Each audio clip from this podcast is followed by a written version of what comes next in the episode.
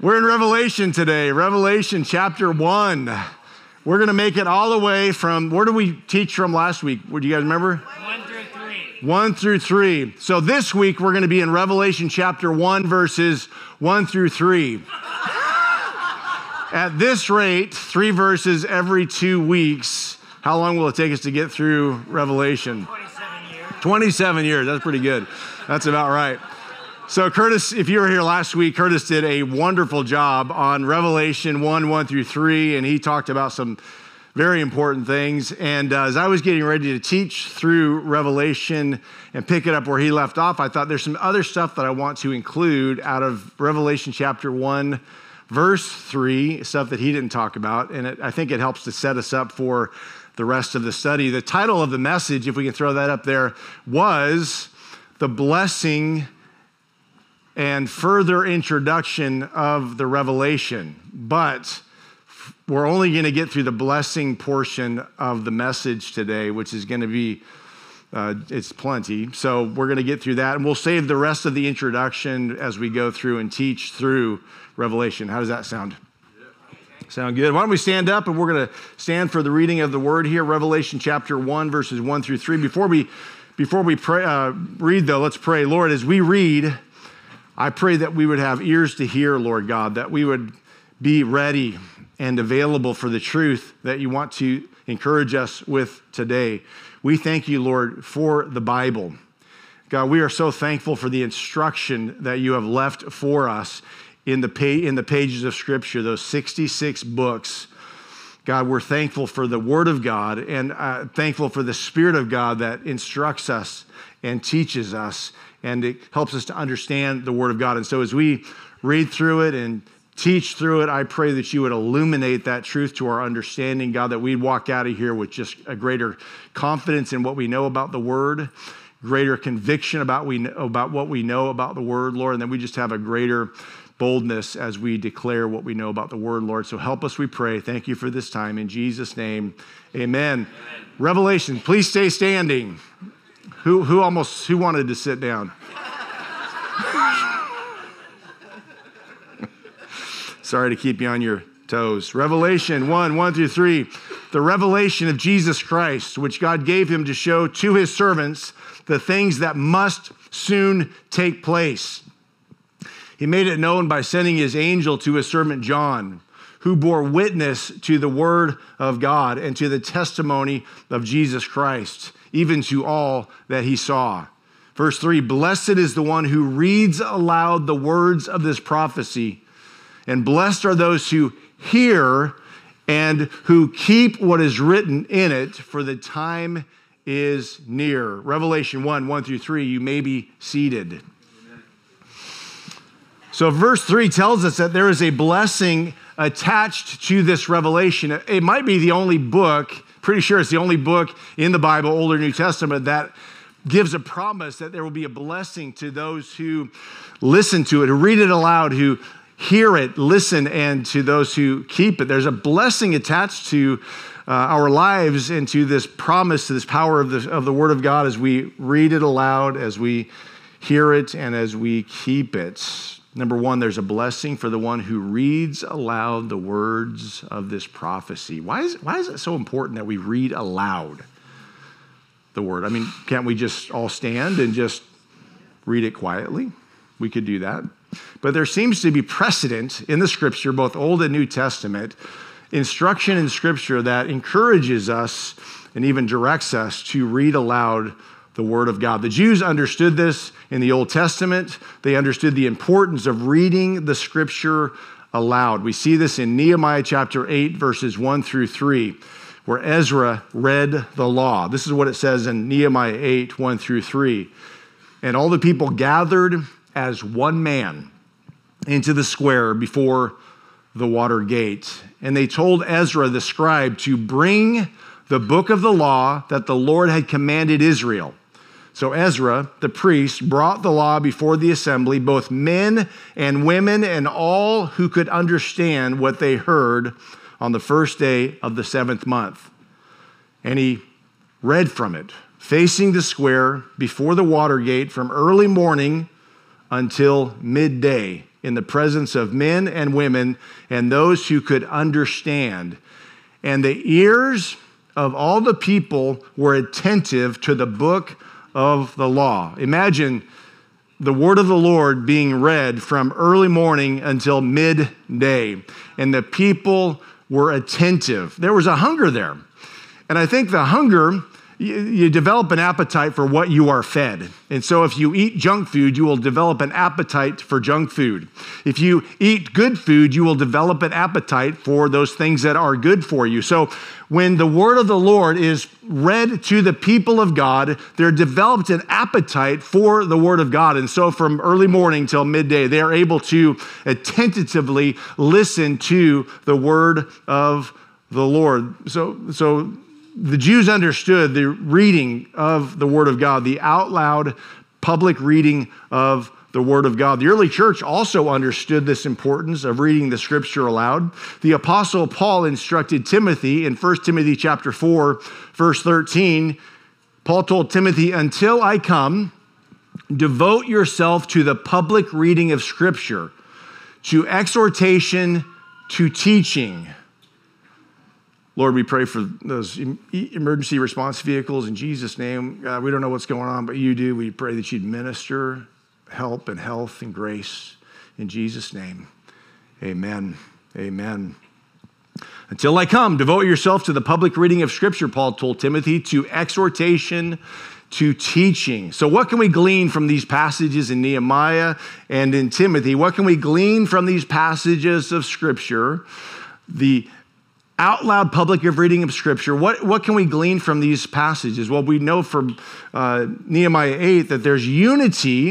It says the people gathered as one man. And so, as the people of God gathered to hear the word of God, there was unity as the people gathered to hear the word of God, the instruction of God. So there was, it created unity. So that's the value, honestly, of coming to a corporate gathering of worship. I and mean, we can all watch church on TV, on the internet, and we can do that. And there's a time for that. But the most important part of what we do as believers, one of the most important parts of what we do as believers is come together and together in unity we hear the word of god and we the word of god is preached and taught and understood together so there was great unity as the people of god heard the word of god also it was a reminder to remember what the lord had commanded down throughout history whenever the Word of God is taught or read or preached, whenever the Word of God is presented to people, the purpose of the Word of God being presented is to remind us. Now, first and foremost, the preacher, the teacher, the person leading must be reminded. There cannot be a disconnect between the two. There must be in the preacher teacher's life a connection, a reminder of the truth of the Word of God so that that person can take that information and that revelation and remind others. And so, whether you're teaching from the pulpit or in a small group Bible study or home group, or whatever it is, anytime you are given the responsibility to teach the word, that word must first transform your own life and your own understanding. It must first stir you up as a teacher and as a leader of, in, the, in, the, in God's church. You must be personally reminded in your own life so that you can effectively remind others in their own lives. There's a, a disconnect when that doesn't happen. And it's obvious in the teaching and the preaching. If there hasn't been a transformation in the preacher's life, there's not going to be a transformation in the listener's life. There has to be something that happens. And so, not just for me and for people who stand up in front, but when you're telling somebody about Jesus, if that hasn't touched you on a deep level, the gospel of the Lord Jesus Christ, you will never be able to, with confidence and boldness, declare that truth to anybody else. But on the contrary, when your life has been radically touched by the life changing message of Jesus Christ, you have no problem communicating that with clarity, with passion, and with boldness because, man, you've been touched by it yourself. And so you know firsthand what the experience is all about and what God will do in a person's life. And so it created unity. It was a great reminder. And it was for understanding. It says, men and women and all who could understand gathered to hear the word of the Lord. And so we're read the word of the Lord so that we can understand the word of the Lord. God's given us the word for our understanding so that we can know what he's expected of us, know what he's called us to, and know how he's called us to live as followers of the Lord Jesus Christ. We're actually meant to understand the word of God so that we can apply the word of God. It was also for listening and learning. Nehemiah 8 3 says, And the ears of all the people were attentive to the book of the law. So there must be an attention when we're reading or listening to the Word of God. I remember just a couple days ago, I was reading through a passage of Scripture and my mind was wandering, wandering, and I got through the end of the chapter, and I think, I don't know anything about, I don't remember a thing about what I read. So I'm like, okay, I want to be, does that happen to anybody else? Okay, good. So I want to be attentive to the Word of God. So I went back and reread it. And I said, Lord, and I do this almost every time I read the Word. I'm like, Lord, would you just teach me something from your Word? Would you help me to understand your Word? And so I went back and I'm like, okay, Lord, you got to help me be present with your word. I want to be attentive with your word because reading the Bible, reading the Bible is not about just checking a box and saying I got it done. It's part of my spiritual disciplines, and so I got to read, check the box, go on to my next thing. It's about being transformed by the word of God, the truth of God, the life and the love of God. And when we are attentive to the word of God, that means we're just like listening. Lord, what is it that you want to speak to me today? And we can read the Bible our whole lives and wake up one day, and I think every time we read the Bible, we can the, the word of god is a, it's living and active. And so it, it, has the power to speak to us. I might read the same passage over and over again but on a specific day in a given circumstance the lord's going to show me something reveal something that is encouraging and life-giving to me in that situation. So you say well man, i've read the bible you can tell me, listen, I've read the Bible 10 times, and you know what I'm going to tell you to do? Go back and read it again. and then keep reading it. Keep reading the Bible all the days of your life. You'll be built up in your most holy faith, exhorted. You read the Bible and it, it exhorts us, it challenges us. It's like a, a mirror that's held up to our lives, and we're saying, God, I want to live for you, but in this area, as I'm reading this passage of Scripture, I'm actually not living according to your word. And so you're, you're, you're personally exhorted. The Holy Spirit challenges, builds us up in our most holy faith so we might live differently for Him. We're exhorted and we're, we're taught the Word of God. Paul told Timothy, Until I come, devote yourself to the public reading of Scripture, to exhortation and teaching. So that's the deal. That's our responsibility. That's our assignment. So there's a blessing for the one who reads aloud the words of this prophecy. Also, number two, there's a blessing for those who hear this prophecy. In Matthew 13, we read Jesus' instruction to his followers, speaking to contrast those people whose hearts had grown dull. And this is what he said, Matthew 13, 16. But blessed are your eyes, for they see, and your ears, for they hear. Uh, look around at your neighbors really quick. Good. Is everybody doing it? You need to look at your neighbor. So tell me if, you all right? Okay. Tell me, can you give your mom, your mom, never mind. Tell me, does your neighbor, does everybody look? Does everybody, does everybody have ears? Does you got ears? Caleb, okay, okay. Everybody have ears. There, so now, you look closely my ears, I, I get this from my mom. I'm lobeless. Now, your assignment after, mom, raise your hand. Go ahead and raise your hand. Yeah, after your assignment after church, if you're close by, you can do it now. But look, she's got no lobes.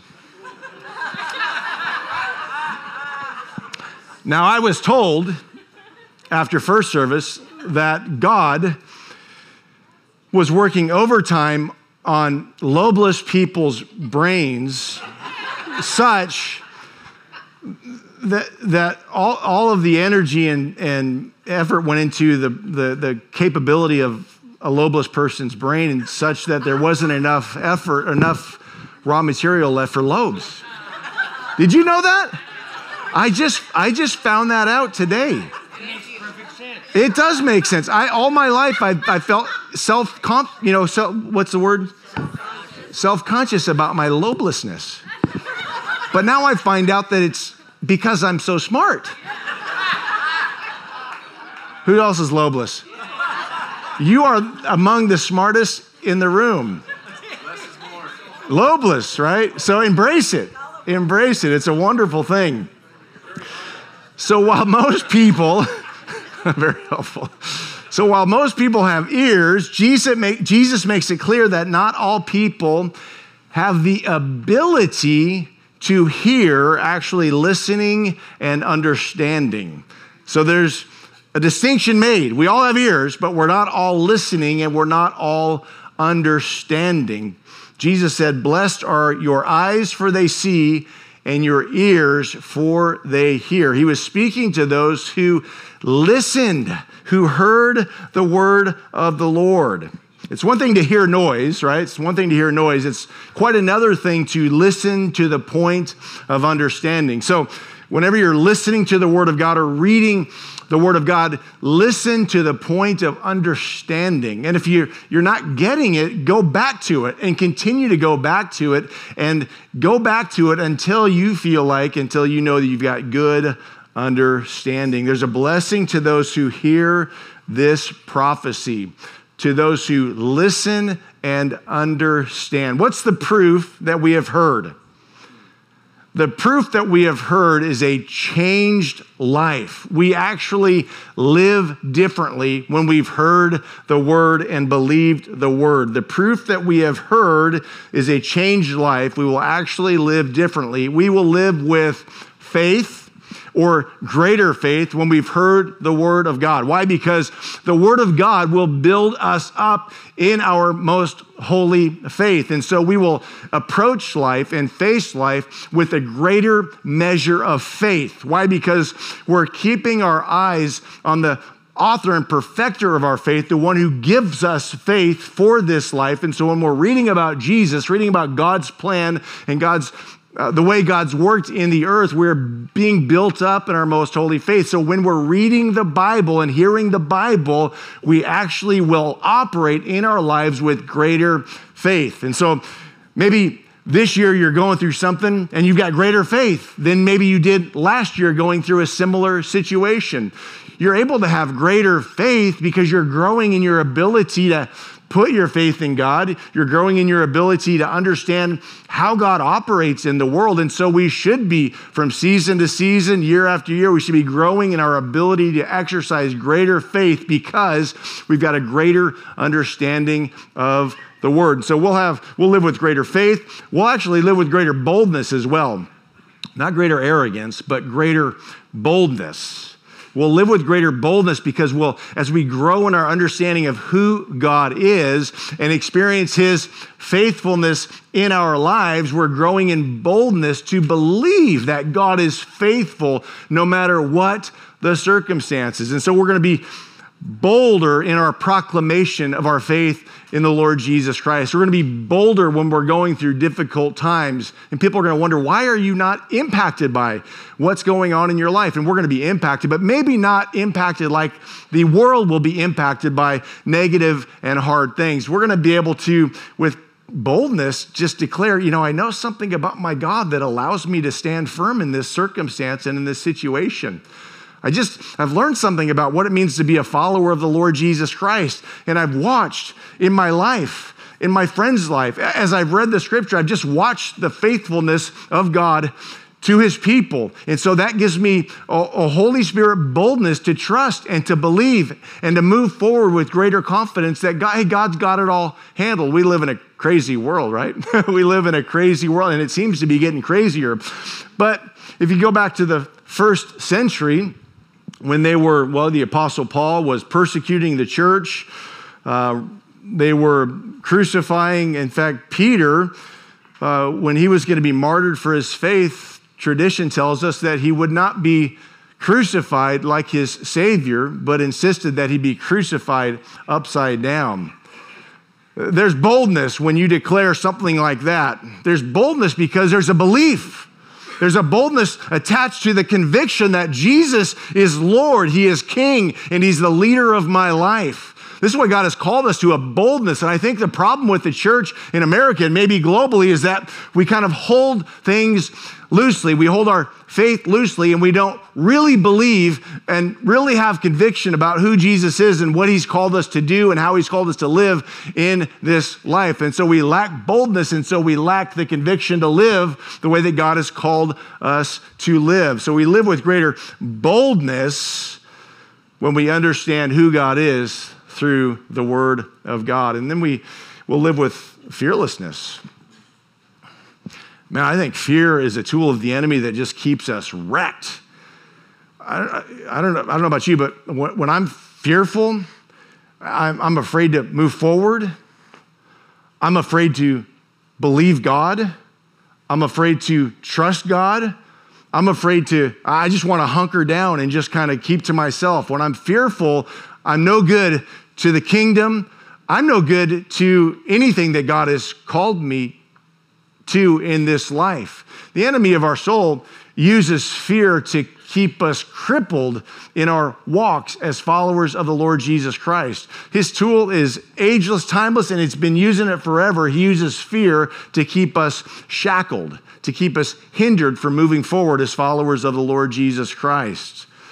But when we've heard the word, when we've believed the word, when we've when we've listened intently to the word of God and we've allowed it to transform our minds, we might get suckered into fear for a moment, maybe even for a short season, but we begin to crawl out of that by God's grace and begin to trust him with greater confidence, boldness and faith because of who he is and because of his faithfulness over the course of thousands of years to his people. To because of his faithfulness to you in your life here in the earth as a follower of the Lord Jesus Christ. God will be faithful to you. And because God is faithful to you, you can live with greater fearlessness. You're just saying, hey, I, I, I don't know how this thing's going to turn out. And things don't always turn out great, but we can always trust that God will take care of things. And, and then in the long run, it's going to be for our good and his glory. So we can just approach things differently. And so maybe you're here today and you've, man, you're all bound up in fear. You're, and that fear's got, got you frustrated. That fear's got you sad. That fear's got you crippled and hindered in your ability to trust God and to move forward. I just want to declare to you that that is not from God. Fear is not from God. Why? Fear is feels hopeless and like there's no escape. Fear is darkness and it, it, it's debilitating and it's not from, from God. The enemy of your soul wants to cripple you with fear so that you don't live as a believer, as a follower in the Lord Jesus Christ. There was a fearlessness with the early church as they're getting lit up in the town square to light up uh, parties. They, they would literally light Christians on fire to light, to light up their parties. It was heinous. They would crucify them and beat them and imprison them, all because they were followers of the Lord Jesus Christ. We, we, we read about it uh, as we study Daniel. I mean, the persecution of the people of God being thrown into the lion's den and just with fearlessness going through that in the fiery furnace, going through it and watch what God does. He's, he's faithful. And, and you know, at the end of the day, most of the uh, disciples were martyred, early church followers martyred. They were, they were killed for their faith. What, made them, what allowed them to go through that without recanting their faith? And they knew God. And because they knew God, they were fearless because they understood the faithfulness of God and the divine plan of God and the eternal plan of God and, the, and everything that God was up to. They could go through all of that. I'm afraid that if we don't figure out who we are and get fearless about our faith, we're going to recant God when things get really difficult. Sometimes we do it when things aren't all that tough. We get a stub toe or a hangnail and we're all upset with God. God, I thought you were going to protect me. Something goes sideways. Somebody cuts us off on the crazy. We get sick or somebody dies. There's all kinds of stuff that that kind of derail our faith. We, we, we got to understand who we are. We got to understand who Jesus is and what he's called us into, uh, called us to in this life. Uh, number three, there is a blessing for those who keep what is written in this prophecy. So the evidence of one listening to and understanding the word is keeping keeping the word of God. There's a blessing for those who keep what is written in this prophecy. What does it mean to keep what is written in this prophecy? What does it mean? To keep means to attend to carefully and to, to take care of. To keep means to attend to carefully, to take care of. It also means to observe. So I, th- I think as believers, in our fearlessness and in our boldness and with our faith, we need to keep truth when we read it. We need to hold on to it. How do we keep truth when we read it? Well, you, you might write it down in your journal or on a piece of paper, on a post it note. You've read something that you know the Lord has spoken for you, to you in a given circumstance. So you keep it by not letting yourself forget it. You keep it by writing it down. And you keep it by writing it down and memorizing it and remembering what God has spoken to you through the Word of God. We need to be keepers of the Word of God. Like, that's for me. I'm keeping it. I'm not letting it escape. Otherwise, we run the risk of letting it go in one ear and out the other. So we're not really listening, we're not hearing, we're not learning. But when we keep it and decide we're going to hold on to it, it's got life changing power to transform us and to change our minds about fear and anxiety and all of the things that we face in this life. So to keep means to attend to carefully, to take care of. To keep also means to observe. Jesus used the same Greek word when giving the Great Commission. Jesus said regarding the making of disciples, the thing that each of us is tasked to do in this life. Each of us are called to make disciples. Matthew 28 20, regarding making of disciples, Jesus said, teaching them to observe. That word is the same Greek word, it's keep, teaching them to observe or keep all that I have commanded you, and behold, I'm with you always to the end of the age. And so Jesus is telling his disciples, and he's telling us, you have to teach. Teach them to observe, to keep this truth, and to internalize this truth. The problem with uh, people is we internalize, myself included, we internalize all the wrong stuff. We internalize the fear and the anxiety. We internalize all kinds of harsh things in our lives when God has called us to internalize truth. When we were talking about the names of God, and, and it was a powerful time of just reminder. For me, in the first and in the second service, I was reminded that He is the lifter of my head. And I, I, thought that was interesting because I think sometimes when we think about God, He wants to put heaviness on us and responsibility and judgment and critique on us. But he, if he's our glory and the lifter of our heads, that means he wants to lift our heads and lift our burdens and encourage us in our walk as followers of the Lord Jesus Christ. He wants to bless us with endurance and grace. The Bible says, The joy of the Lord is my strength. And so when we come to the Lord, sometimes we feel like He's heaping all kinds of junk on us. Listen, if you're feeling the conviction of the Holy Spirit, uh, that's one thing. But with the conviction of the Holy Spirit, there's always a way out. There's always the opportunity to confess our sins and repent of our sins so that we can be washed in the blood afresh and have the grace of God wash over our lives so that we can be free from that heaviness and from that guilt. And so there's a difference between the conviction of the Holy Spirit, the conviction of sin, and just this worldly, demonic heaviness that we walk around with. And so we need to fix our mind on things that are true and honorable and lovely and admirable. Think, think about things that are excellent and worthy of praise. We need to be fixing our, changing our minds. We, we sometimes get fixated and think about the wrong stuff, and it consumes us all throughout the course of our day, and if we're not careful, the course of our whole lives. God's word, there's a promise in Revelation that if we will keep his word, there will be blessing upon us. There's blessing for the one who reads aloud the words of the prophecy. Maybe in your own life, you mix it up. And instead of just reading quietly your morning devotion, maybe you just find a good place and just read it aloud. And uh, praying ahead of time, saying, Lord, I, I'm going to take the opportunity to read your word. I'm going to read it aloud, and I'm going to just invite you to speak to me and teach me. And I, I promise you, as you make that your discipline and your priority, your mind will begin to change about what's going on in your life. You will be have greater faith. And boy, we need that in these days and times that we live in. We will have greater boldness, and we need that we will have greater fearlessness, and we need that. There's a blessing for the one who reads aloud the words of this prophecy. There's a blessing to those who hear this prophecy, and there's a blessing for those who keep what is written in the prophecy. So, what do you think? What have you heard? What have you heard? And this, this is a two way conversation now.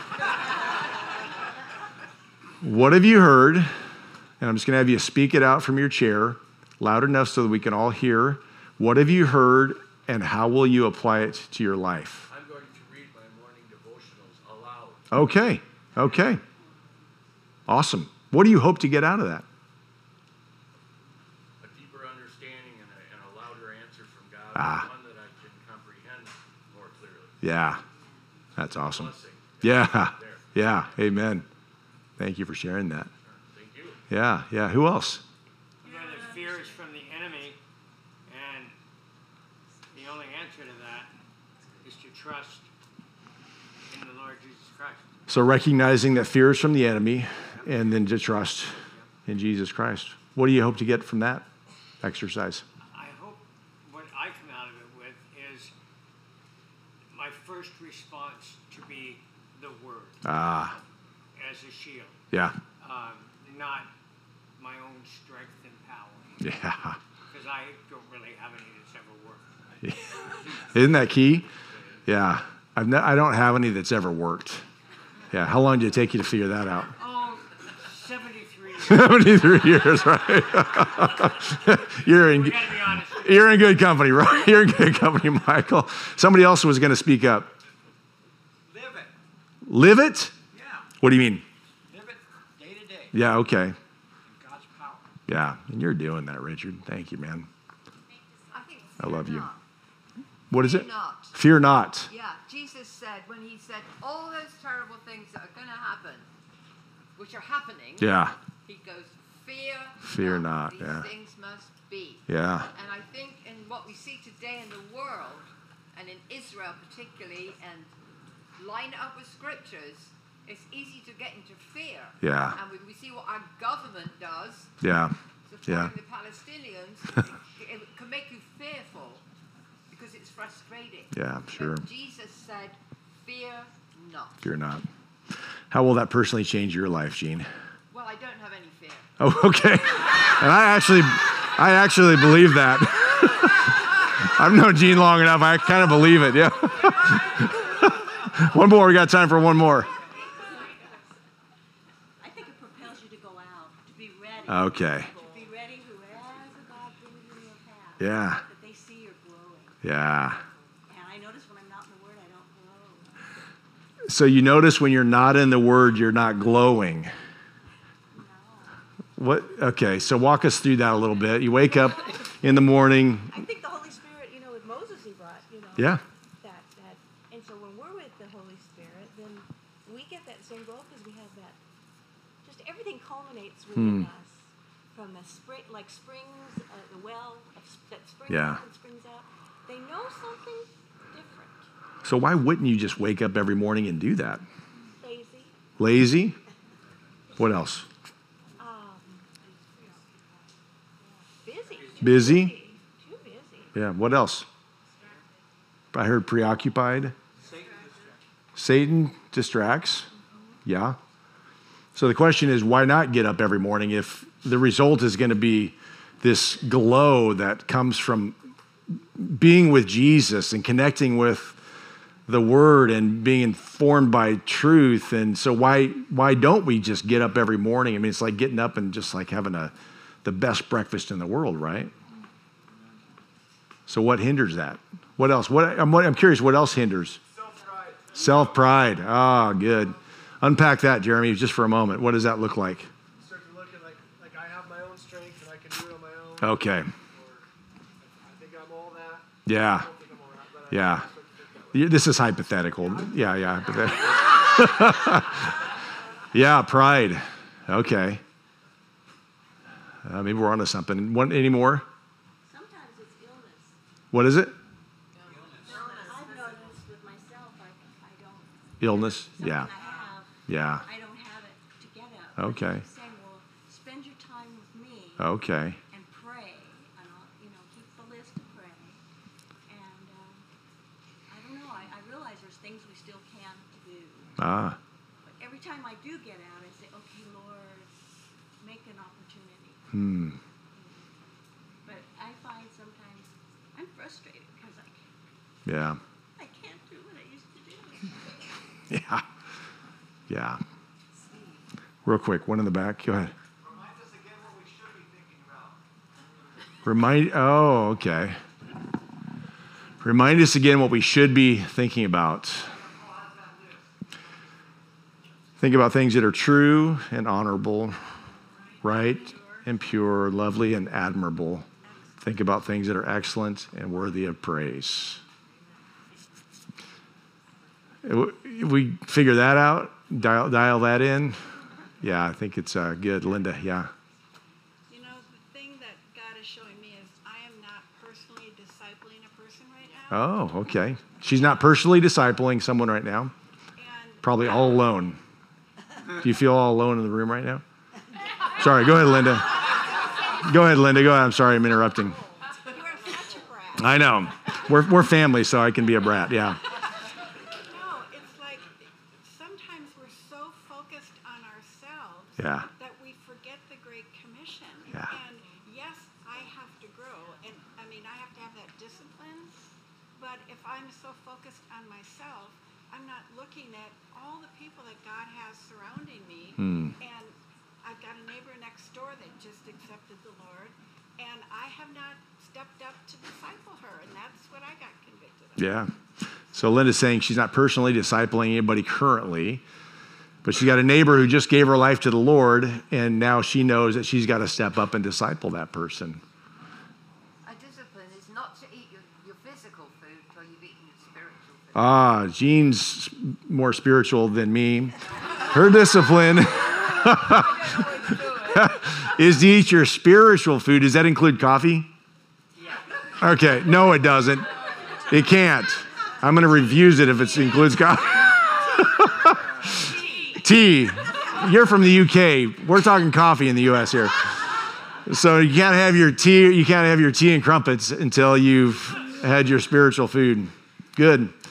I think it's been helpful to just kind of talk out loud about stuff and um, and just let the Lord kind of teach us some things. Let's go ahead and stand up and wor- invite the worship team.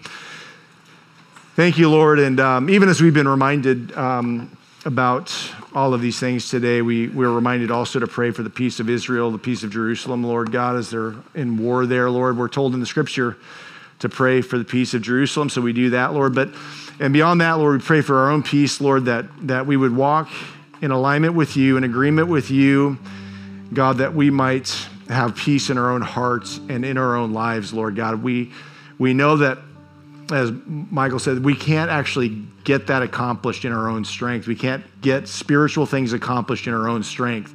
And so when we are weak, sick, discouraged, whatever it is, we are strong when we submit to you. So, Lord, whatever the reason is, God, I, I pray that you would address that reason with grace and with truth and bring deliverance, we pray. Lord, we need you. We thank you for your grace. I thank you for this family of God. In Jesus' name, amen. amen. Let's worship.